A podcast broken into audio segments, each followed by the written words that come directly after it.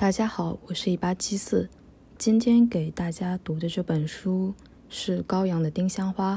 首先介绍一下高阳。高阳，一九二二年至一九九二年，本名许彦骈，朴名如洪，字彦斌，浙江杭州人，出生于钱塘望族，中国当代历史小说巨匠。因其地位之高，受欢迎范围之广，素有。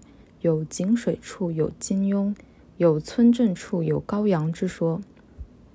一九四零年入上海圣约翰大学求学，因抗日战争影响未完成学业，战后考入杭州笕桥空军军官学校，并于一九四八年随校迁至台湾。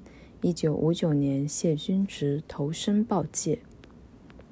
一九六二年发表历史小说处女作《李娃》，一鸣惊人。此后著作不断，写下数十部脍炙人口的长篇历史小说，代表作有《李娃》《乾隆运势》《红楼梦断》《慈禧全传》《胡雪岩》等。